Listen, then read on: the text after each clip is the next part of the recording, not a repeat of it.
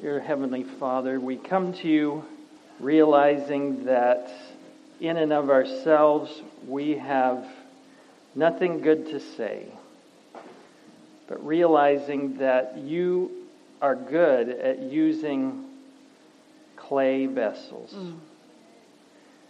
So, Lord, we ask that you would empty us of every speck of pride and self, and that you would give us the words to say. Lord, you know there's way more that we want to say than we have time to say. So guide our lips, guide our thoughts, we pray. In Jesus' name, amen. How many of you have ever dreamed of finding hidden treasure? Okay, that's actually quite a few of you. You know, when I was a kid, it was like a passion of mine. Where did we get our it. clicker? Yeah. I used to read every book I could get a hold of on on buried treasure, you know, lost mines in the in the southwest and pirate treasure that was buried on Oak Island and these Spanish ships that were coming laden with gold from South America and they they um, went down in storms and that was going to be my life work to find the hidden treasure. Um, this is a picture of a treasure that was found in, in California just six years ago. A couple was out walking their dog and they stumbled across this old rusty can. Actually, there was eight cans in their backyard. in their backyard, $10 million worth of gold coins from the 1800s, buried in the 1800s. Or how, how many of you have heard of Forrest Fenn and the um, Rocky, what do they call it? The Rocky Mountain treasure? How do we get this? We had a short video. emeralds and antiquities has finally been found. And online, a community of treasure hunters is going wild. The unfindable has been found. Forrest Fenn is an 89 year old art collector who stashed the treasure more than 10 years ago in an effort to get people off their couches and into the great outdoors. Now, telling me over the phone, a man from back east has finally deciphered the secret clues he left in a poem. From there there is no place for the meek. The end is ever drawing nigh. But so far, Forrest has been mum on the man's identity, saying he learned the search was over when the man emailed him a picture of the treasure and in a post describing the secret location under a canopy of stars in the lush forested vegetation of the Rocky Mountains.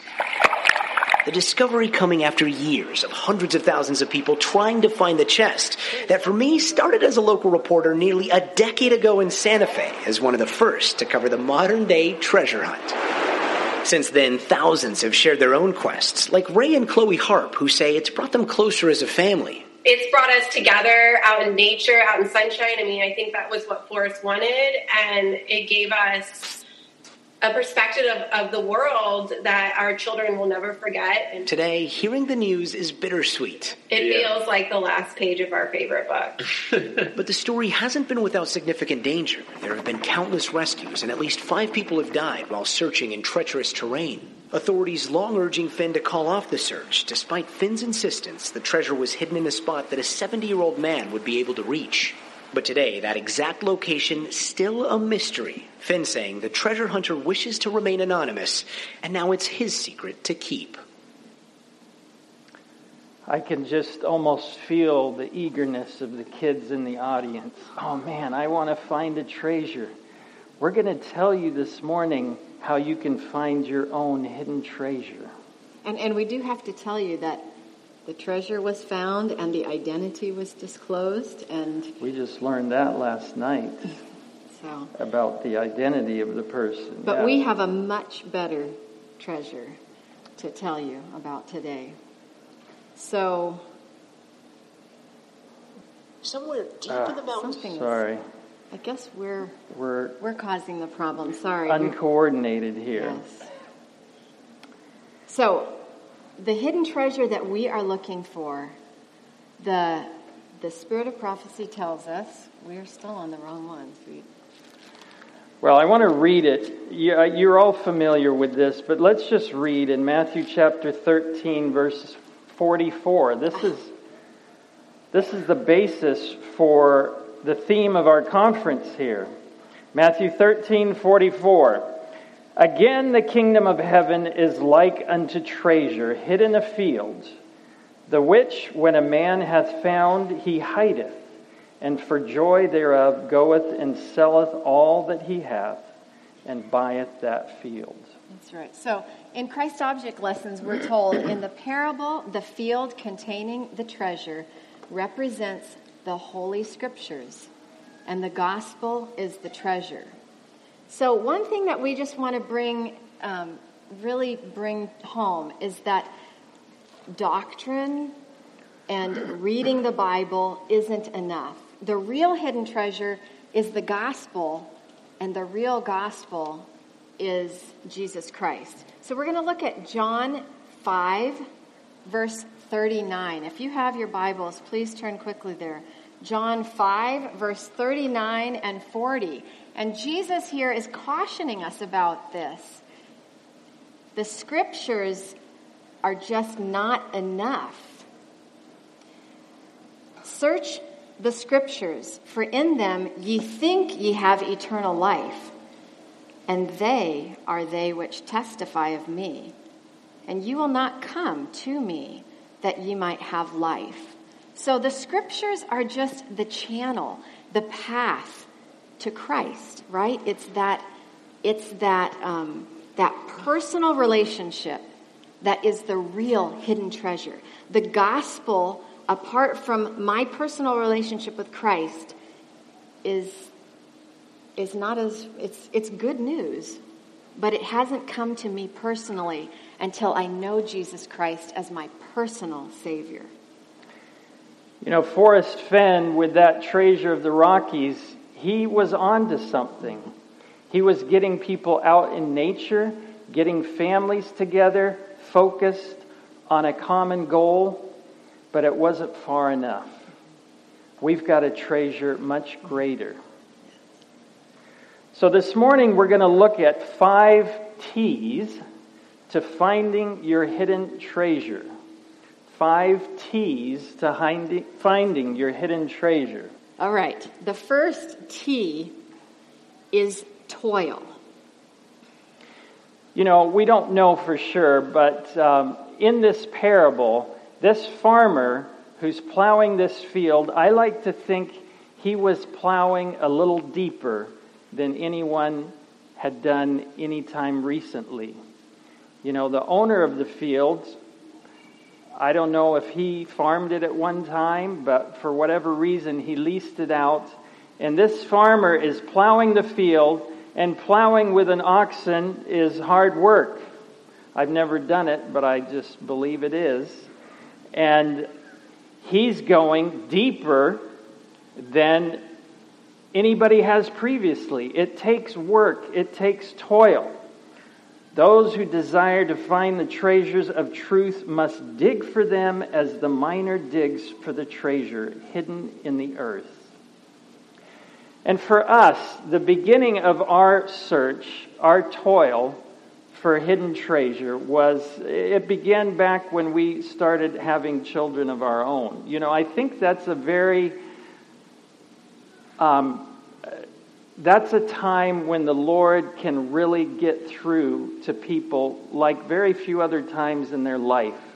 It's, it's a huge responsibility. All of you sudden you realize, wow, you know, I am, I mean, of course it's all God, but, but we had this part in bringing this new creature into the world, and what are we going to do with it? You know, we were, we were both college graduates, but nobody ever taught us, we never took a class on how to raise children. And so it really started us searching. And we were working at an academy where we were seeing results that weren't very positive. It's true. And I, I, would just say on the having children, you know, I think the thing that really strikes me is that when you have children, all of a sudden now you, there's no kind of love that kind of is compared to that experience. And those parents, you know what I'm talking about. And now it's like, wow, this life with this little one is not going to be enough. I want to have eternity with them. So you really start to have this eternal perspective. So we were we were missionaries teaching missionaries children at Maxwell Academy in Kenya. And we're not going to take very much time to, to tell too many details because we just don't have that much time, but we'll just try to give you enough to, to help you to understand. John was the, the, the, the chaplain, the Bible teacher. He was in charge of all the religious activities. I was teaching the elementary school. And we saw brokenness all around us. It was, I think it was our first, I mean, we both came from pretty good families. We both were, um, I mean, we loved the Lord. It wasn't like we didn't already love the Lord, but we were just kind of it faced with the, uh, the hurt of young people and recognized that that hurt had a path right back to the family of origin. And we were broken over that. And there were so few young people. So the ones that we did see that we thought, wow, this is the kind of fruit. You know, we're never to judge, but if you don't be a good fruit inspector, you know, you want to look for the fruit that you want. And so we started asking, but the biggest thing we started doing was we started digging in the spirit of prophecy and the Bible. We had had devotions in the past, but I'm talking about a plowing deeper that we hadn't experienced prior to this. We were hungry and we were thirsty. We were kind of questioning everything that had seemed normal in our upbringing. And we were just saying, Lord, something isn't working. It, it, if it's not working for them, it's probably not going to work for us. And so, what is it going to take? So something we started different, something, different. something different. better. So the second T is taste. Now, obviously, when you're you're going for hidden treasure, we're not talking about physical taste. You don't eat it, right? But spiritually, you need a hungering and thirsting, and then when you actually taste of that treasure, it's it gives you a desire for more, right? Mm-hmm. Taste and see that the Lord is good. So, our tasting experience happened in the spring of 1994 at Kibidula Farms in, in Tanzania. I know many of, or at least some of you, are very familiar with Kibidula Farm. We, we, this was the end of our six year term in Kenya. We were going home to, back to the States in just a few months, and we were just burnt out. You know, we had two little kids. We had been working. Anybody that does academy work knows it's 24 7. And um, yeah, we were just like ready to um, try something different. And so we went to Kibidula. My brother and his family were living there at the time. And I'll tell you, I don't I think it's changed a lot, but at that time Kibidula was pretty primitive. There was no electricity. The house they lived in, there was no running water.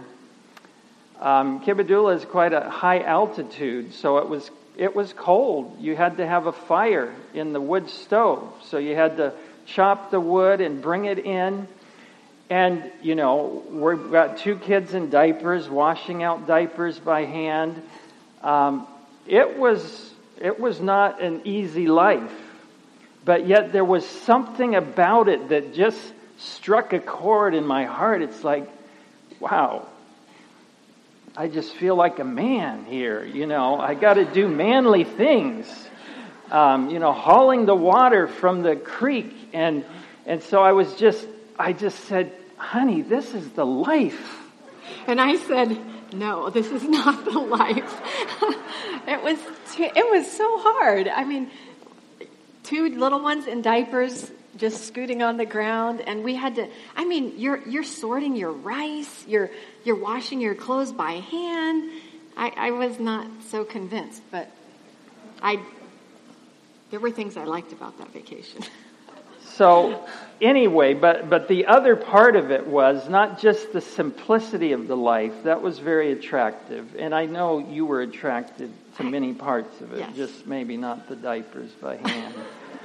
um, but the other thing that was so neat in the evening, you know, what do you do in the evening when there's no electricity? Well, we would light the little lanterns in their cute little cottage, and we would sit down in the living room and listen to cassette tapes.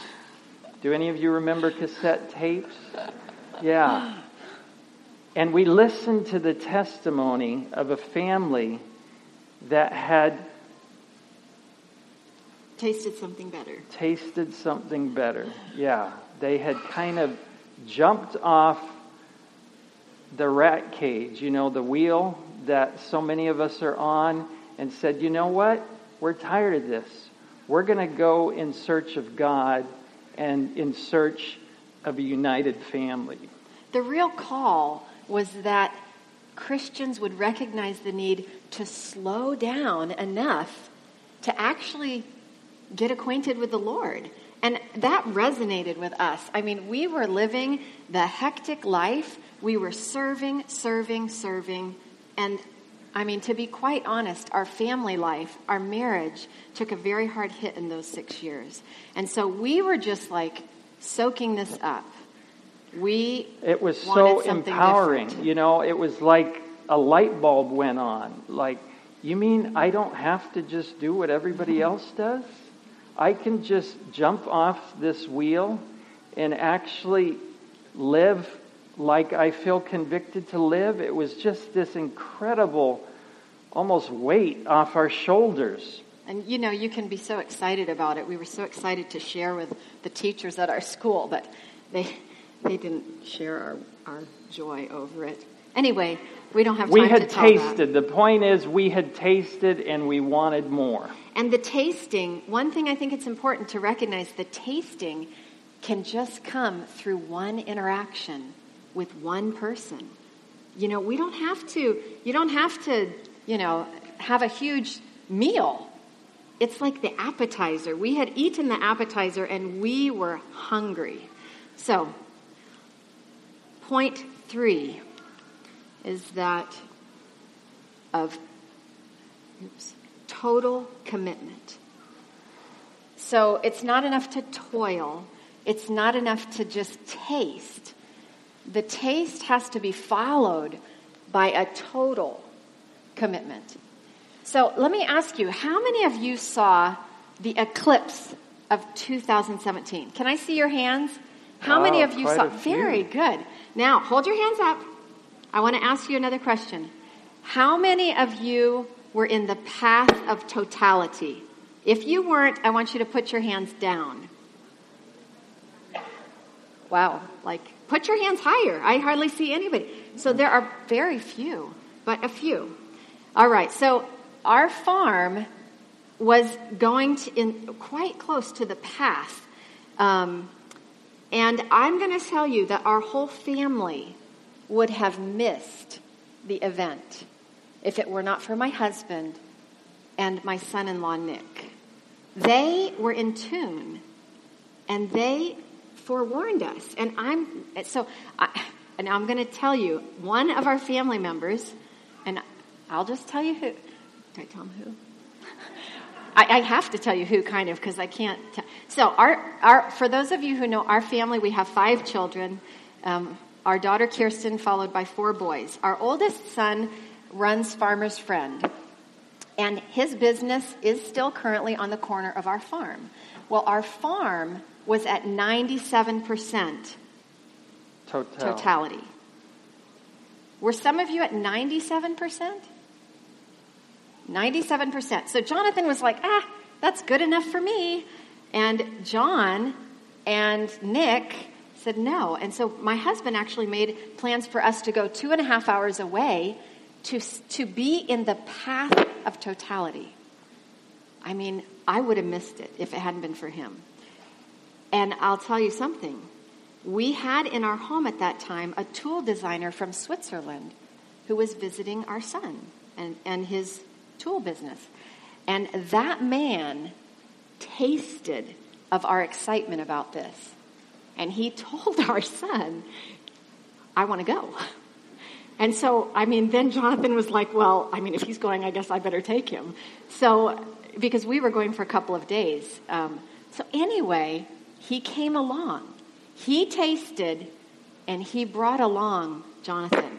So, our, our whole family experienced this along with this Swiss tool designer. And I have a little video I want to show you. I, I just can't. Those of you who did not experience totality, you missed it. It is, I mean, I'm just going to be honest. You know, I- Jonathan said he, he, two and a half hours? Like, we're going to drive two and a half hours? For 3% For 3%? more? I can remember him saying that. But when it happened, and this little video clip we're going to show you does not begin to capture it. But when it was done, he was saying, Where's the next one? Where is the next one? We, I can tell you, the next one is April 8, 2024. And if the Lord hasn't come, the Dysinger family plan to be there in the path of totality. Arkansas. It is something like we have never experienced in our lives. So maybe we can have the lights dimmed so you can see it a little bit better. Let's see. Honey, you got to click it. Oh. See? I'm moving it here, but Okay, so this, this is has just volume, a so- short uh, very quick. clip to show the excitement we experience.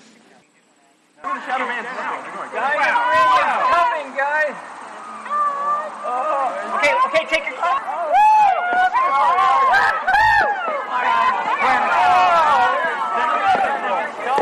This is so incredible.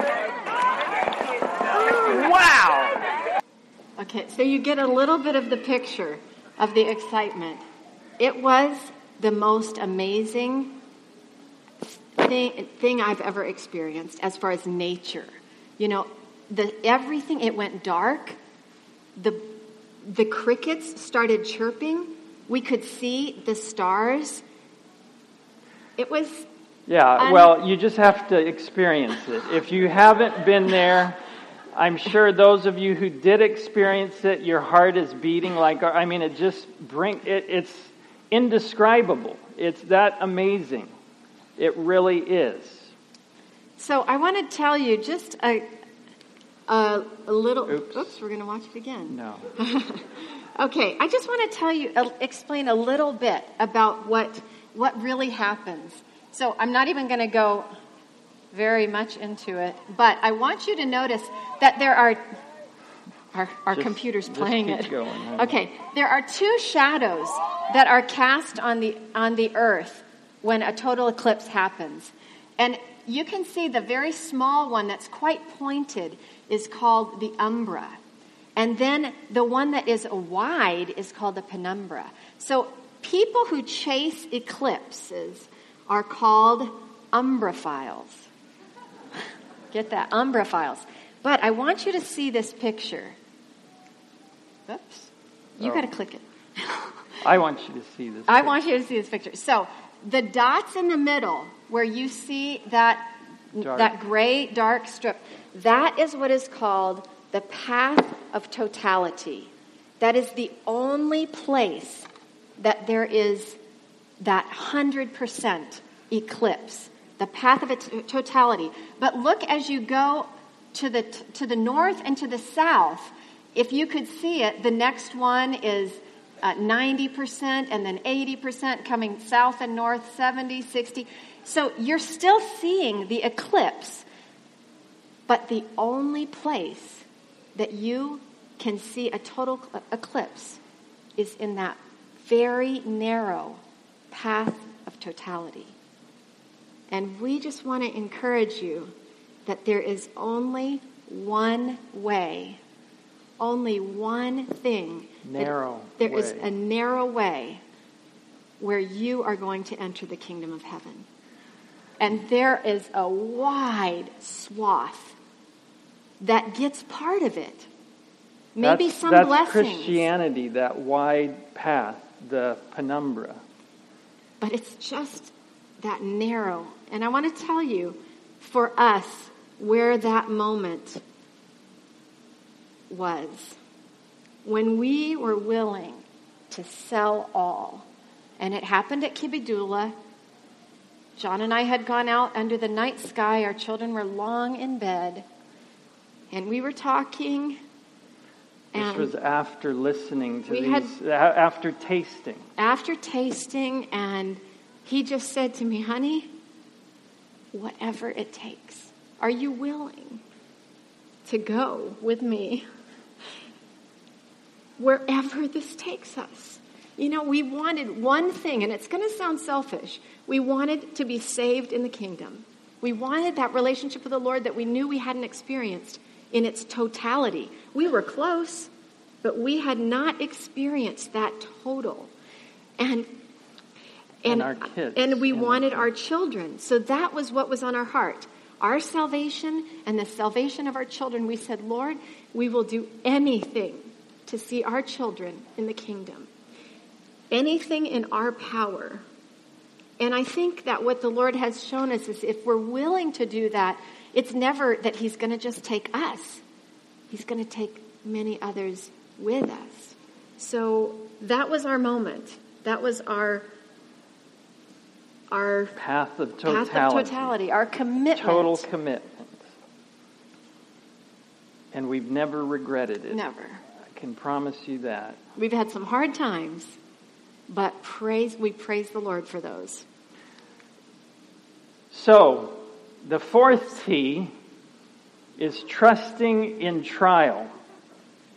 You know, we could share with you all kinds of trials, recent trials. From this season. Yeah, this last This- year, 2020 was, as I said, well, quoting Charles Dickens, the best of times and the worst of times.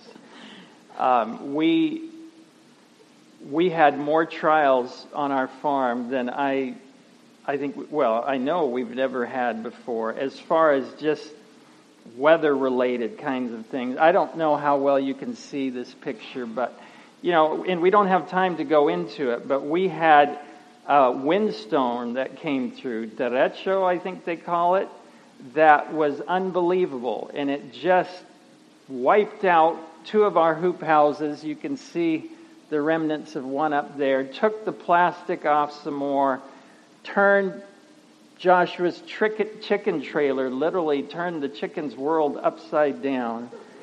And that was just 10 minutes. It was like boom, and it was like, whoa, what happened? So we're grappling with that, and we, you know, we buy more plastic because the plastic blew off our, our tomato house, and this is early spring. Um, and then two weeks later to the day, after we had put new plastic on that greenhouse, another storm came through and ripped the new plastic right off. And as if that wasn't enough, and here I won't mention any names because I don't want to incriminate anybody. There's no one to incriminate, really. somebody was using a motorboat up in our pond, our irrigation pond. We had our irrigation set up. This was the first year we were going to be able to be really ready for irrigation like we wanted to be. And in the process of, of wakeboarding on our little pond, um, the waves from the motorboat knocked over our overflow, which was, you know, was, we figure at least 50 years old. It was rusted out, but it, it fell over from the bottom. And so the kids come down from the pond. Oh, yeah, the, the overflow broke. I'm saying the overflow broke. You know what that means? Our pond is going to drain. And we're just getting into summer. And how are we going to irrigate? And so there was a moment of panic. But anyway, I can't go into that more. The point is, I'm just trying to share with you that the trials don't stop. But it's like, I was thinking, likening it to continuing education. You know, the Lord's just reminding us hey, remember, you got to trust me 100%. but to really tell you about the trials that cut so deep and taught us so deeply, we have to go back more to the beginning of our farming. The trials that happened years ago made it easy, and I'm going to say almost easy, for us to go through the trials of this summer, which that was just a few. Um, but God is so faithful, and in the summer we would say, This feels so good to just be resting in the Lord. So I want to tell you a story, and we're going to try to keep it brief. Um, the year 2003, we had started farming in the fall of 2008, and we were going to be a strawberry farm. Even though we knew nothing about growing strawberries, we didn't know anything about farming, but we knew the Lord had called us to it, and we wanted to be faithful. We were totally committed. Lord, if, if we know you've called us, we're good. And so, anyway, in our apologies to those who may have heard this before, but this is, you know, you can't change your testimony. There's not, I mean, there's always new stuff, but this is really what, what, uh, this is where we were, we went through the crucible. This was our darkest moment. Yeah. And so, we had some really rough first years, but by 2003 or 2002, we felt like, okay, we're getting the hang of this. This we know what how to grow strawberries. Well, we're still learning, but anyway, we thought now we just need to really go for it, really invest and get this farm, turn it into a destination and get the people out here. So anyway, we did something that looking back we think was was a mistake but we took out a mortgage on our house. We had a, a beautiful log cabin by the creek. We mortgaged it for the farm. And we invested that money doing everything we could to make the farm a success. We bought equipment. We put a, a bathroom in the barn for the customers. We put a big front porch on where they could rock. We bought hickory rocking chairs. We got picnic tables for the creek. We filled our greenhouse with, with plants, hanging flower pots. I mean, it was incredible. And we planted 24,000 strawberry plants. Have you ever counted to 24,000? It's a big number. So we got 24,000 tips that we had to propagate in trays 24,000 tips in these trays. And then we put plastic on this acre and a half, or not plastic, landscape fabric, stapled it all down, and I burned, guess how many holes? 24,000 holes in that plastic. And after we, I burned those holes, we planted 24,000 plants by hand. That landscape fabric, fabric, if you've ever used it, you know, when you burn it, it melts on the edges and it becomes very hard. And I'll tell you, our hands were bleeding. We're using band aids, trying to keep the blood from, well, keep from losing too much blood. just, to, just to give you some perspective, our children were 7, 9, and 11, and I was pregnant. So, anyway, 24,000 is a big number, but I'll tell you, we did everything we knew to do to take care of those plants. And come the next spring, I still, to this day, don't think we've ever had a better strawberry crop. my, my father in law was visiting. He said, John, I want you to come out to the field. He said, Look at all these berries. My father had been with us through thick at that point. He had been there in the springs, he had been there in through the falls, he had thin. been through thick and thin. So he was so excited for us at this amazing crop that God had given us. And he was just. John, what are you going to do with all these berries? Well, the Lord had already prepared the way, and we had a newspaper reporter from the Tennessean, which is, you know, Nashville's main newspaper, come out and did a article on our farm. And so the article came out on a Wednesday, I guess. And I mean, our phone was ringing off the hook, people wanting to come out. Thursday morning was our opening day, and we had said we open at 9. There were people on the front porch at 7 o'clock in the morning. And I mean, it was nonstop all day long. It was unbelievable. At the end of the day, we were totally exhausted. We brought in thousands of dollars. We had pickers also. You know, there was U-Pick. They were doing U-Pick, but we had pickers bringing in 70 flats of strawberries. Finally, we stopped them. We said, you know, I don't, I don't think we can move all these. So we had only picked about a third of the fields in that day. It's like, wow, how are we going to do this?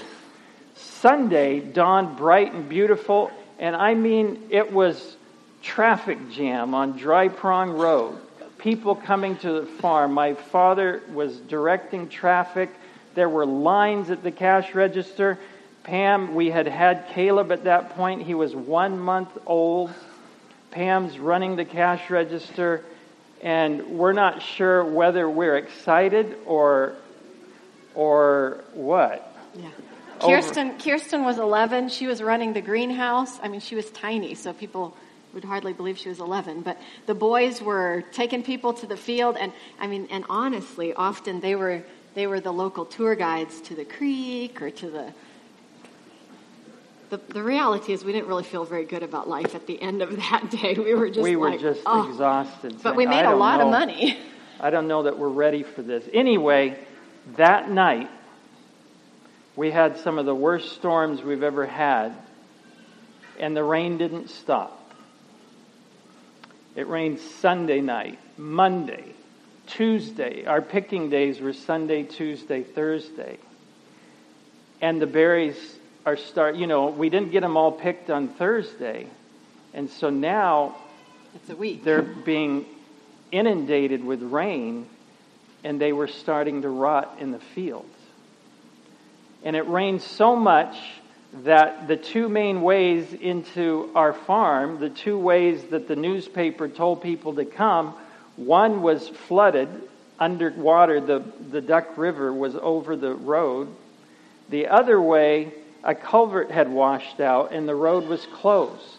So even if people had wanted to come to our farm, they couldn't have gotten there. And, and you have to realize it's so hard to remember how life was back then, especially for you younger people. No internet, not really. No cell phones, no Instagram, no Facebook, no way. Even when it, the weather was good and we had picked berries, there was no way to get the word out. We have strawberries. Come and get them. It, we were just almost like landlocked there with no way to get the word out, and we were struggling. We And- were. And the berries tasted horrible. They were You- terrible. Anyone who grows strawberries knows if they get waterlogged, I mean, you, I didn't want to sell them. They weren't sale quality. And once they get water, once they've sat in water for a long time, the smell is just terrible. The bottom of the field was The whole bottom of the field was in, in water, so we just started cutting it off. Well, we won't even try about that third.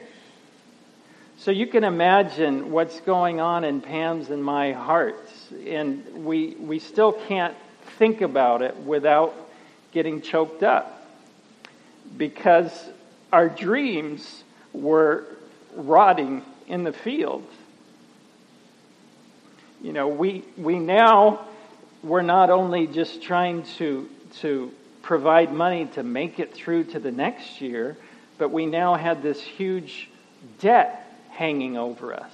And it, it wasn't just the strawberries, it was all the bedding plants we had, all the hanging baskets we had. We had a little store where we had lots of things for sale.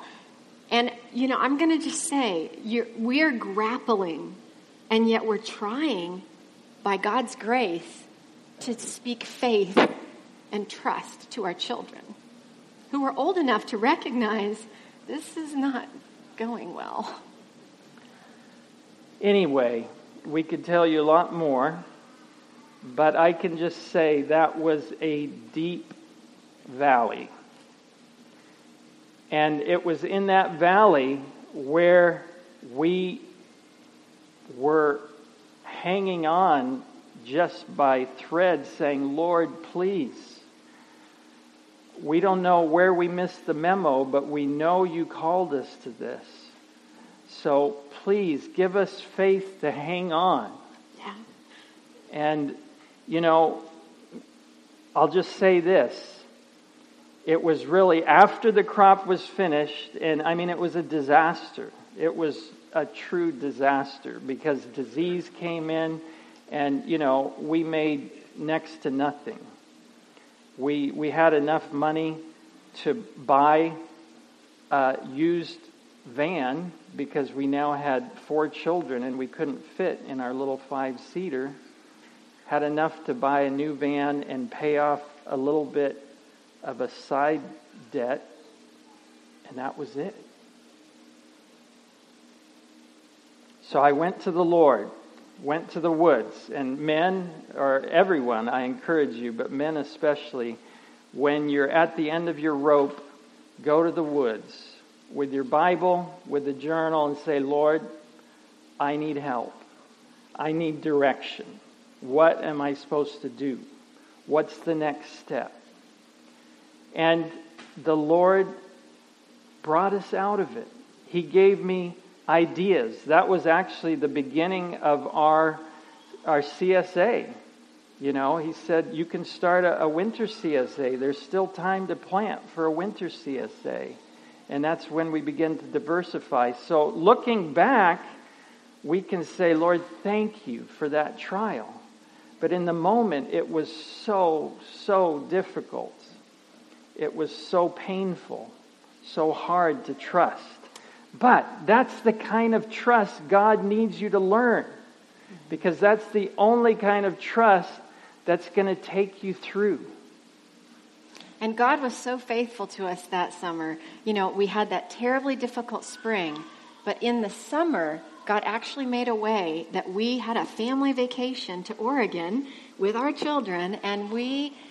Which seems totally it, absurd. It, we don't have time to tell you how that happened, but it was amazing. And God, it, God is always faithful to his faithful.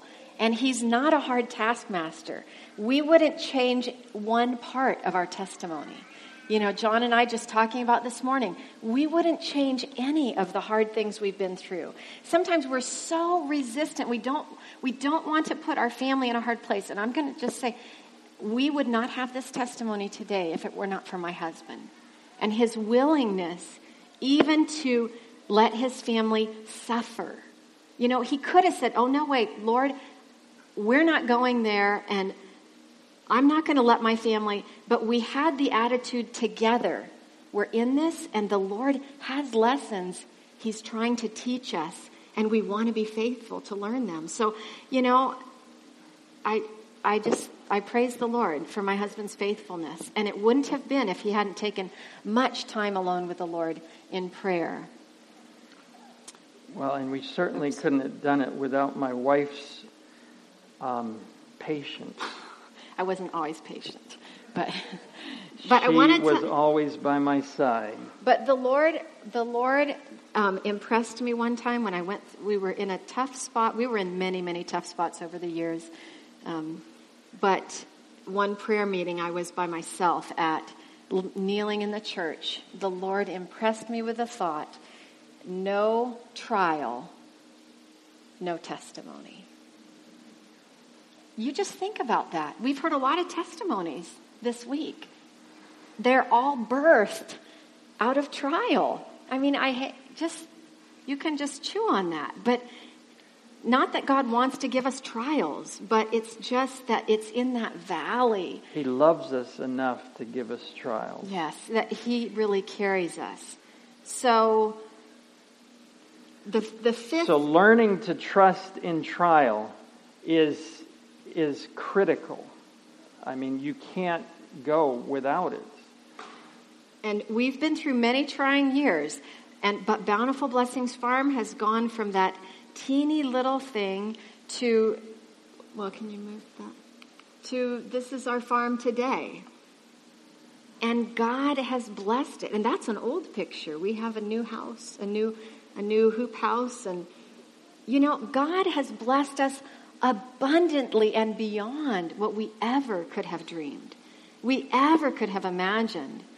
And if, if it was just the farm that was the blessing, trust me, it would not be enough. But it's that, that, that personal closeness that we feel with the Lord that has carried us, that carried us through those 10 difficult years, and that carried us through this summer with trial after trial after trial. And one of our interns had the insight to say to me, Aunt Pam, I wonder if you're have, we're having all these trials this year because the Lord knows that we're going to go from here to a lot of our own trials. And we're learning from you. And I just said, well, if, that, if I wouldn't put it past the Lord, but you know, we're just here to serve for Him, however He sees best. So our last T, our fifth T, is testify. So, and I will, I will say it's not enough to have a testimony. That sounds crazy, doesn't it? It's not enough to have a testimony, but we have to testify. And I think about the demoniacs that Jesus healed. Remember that?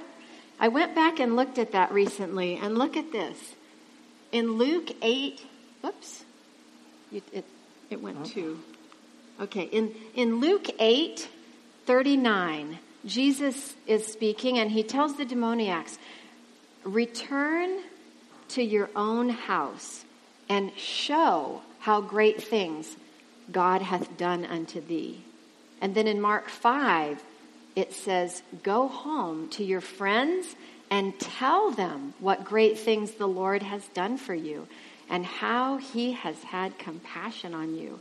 So it's not enough to have a testimony. We have to you know, didn't you have show, show and tell show and in tell. school? Show and tell. We have to show and we have to tell what God has done for us. So, just in review, what are the five T's? Toil, taste,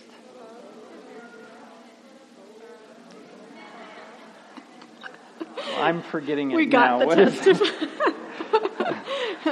we have something for you so you won't forget. Yes. What's the third one? Total commitment. Yes. Oh, that's the really important one. Honey. Yeah. In fact, yes, we got to emphasize that. Fifth one, trusting in trial. I mean, the fourth, fourth one, one, and then the fifth one is testify.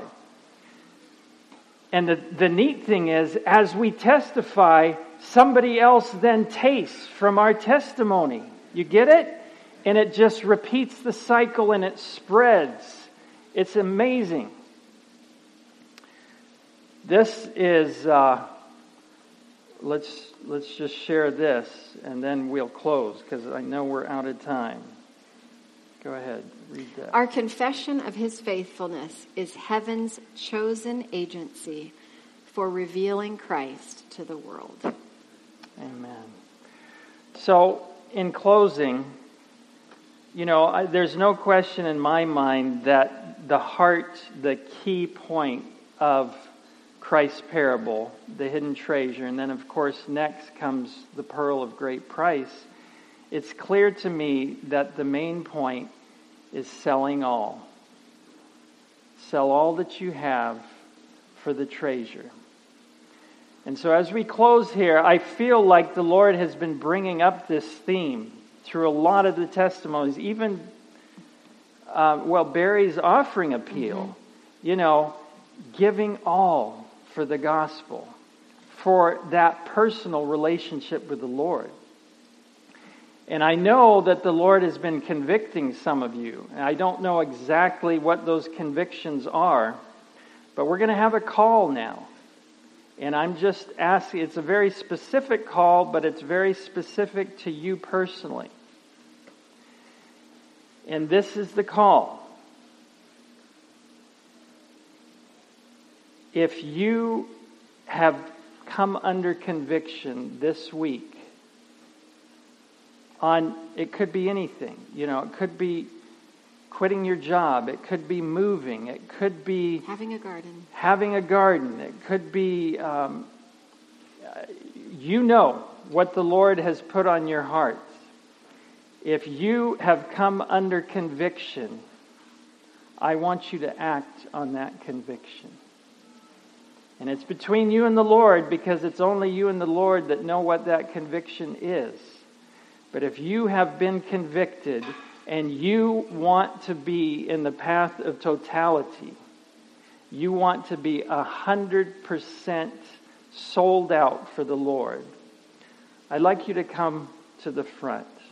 Let's, That's not to say anyone who's sitting isn't totally sold out for the Lord. yeah, That's they may have made that That's commitment saying already. that I'm under conviction. The Lord has brought me a conviction this week that I need to act. So on. don't look around you. This is between you and the Lord. You can spread out here, but if you are under conviction and you want to publicly say, Lord, I am all in for you, I'd love you to come forward and we want to pray together. Praise God. May God give you strength because the trials are going to come. Let's pray together. Our dear Heavenly Father, we thank you and praise you for being faithful. We thank you and praise you for your working at this conference. We thank you for the work you are doing on individual hearts. Lord, you see each person who's come to the front. You know the convictions that you've put on their hearts. Lord, give them the strength, give them the courage, give them your spirit to follow through on those convictions. Lord, you know all the other hearts. There may be many who have already given that 100% total commitment. There may be others that aren't ready yet. Lord, may our testimony, the testimony of those who are at the front here, the testimony of those who've shared this week, be an encouragement that the path of totality is the path of joy and mm. peace. Thank you, Lord, for hearing our prayer. Bless us now as we go through the remainder of the Sabbath. In Jesus' name. This media was brought to you by Audioverse, a website dedicated to spreading God's Word through free sermon audio and much more. If you would like to know more about Audioverse, or if you would like to listen to more sermons, please visit www.audioverse.org.